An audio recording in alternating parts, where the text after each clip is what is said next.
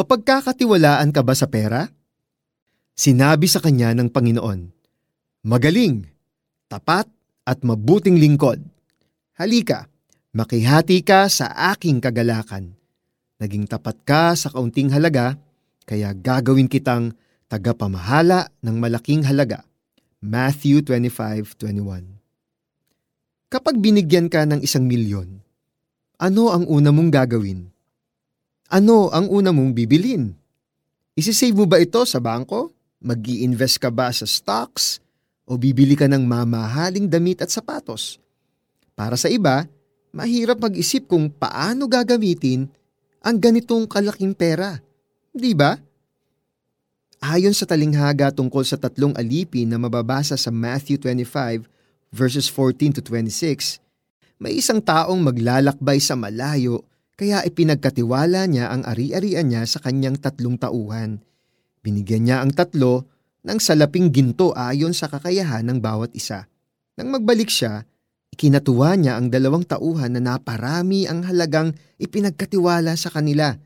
Ginawa niya silang tagapamahala. Ngunit, nagalit siya sa tauhang ibinaon lamang sa lupa ang salaping gintong ipinagkatiwala sa kanya.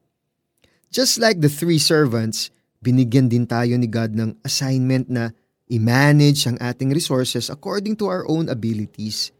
At kapag naging faithful tayo sa paghawak ng maliliit na bagay, pagkakatiwalaan din niya tayo sa malalaking bagay.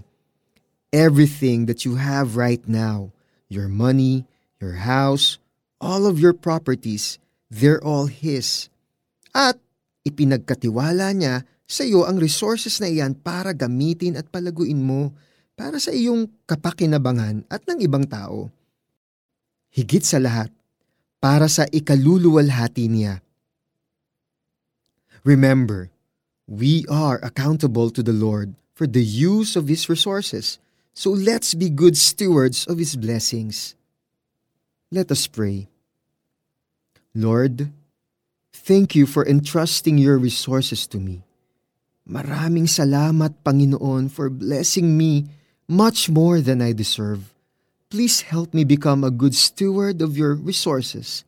In Jesus' name, Amen. Para po sa ating application, list down the things that God has blessed you with.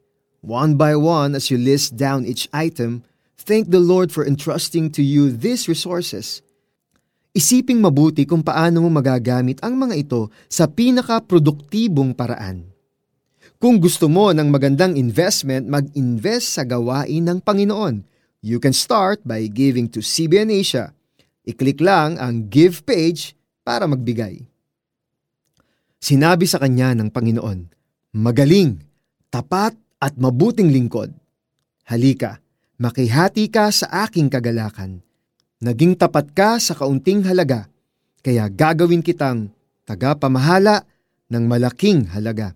Matthew 25:21.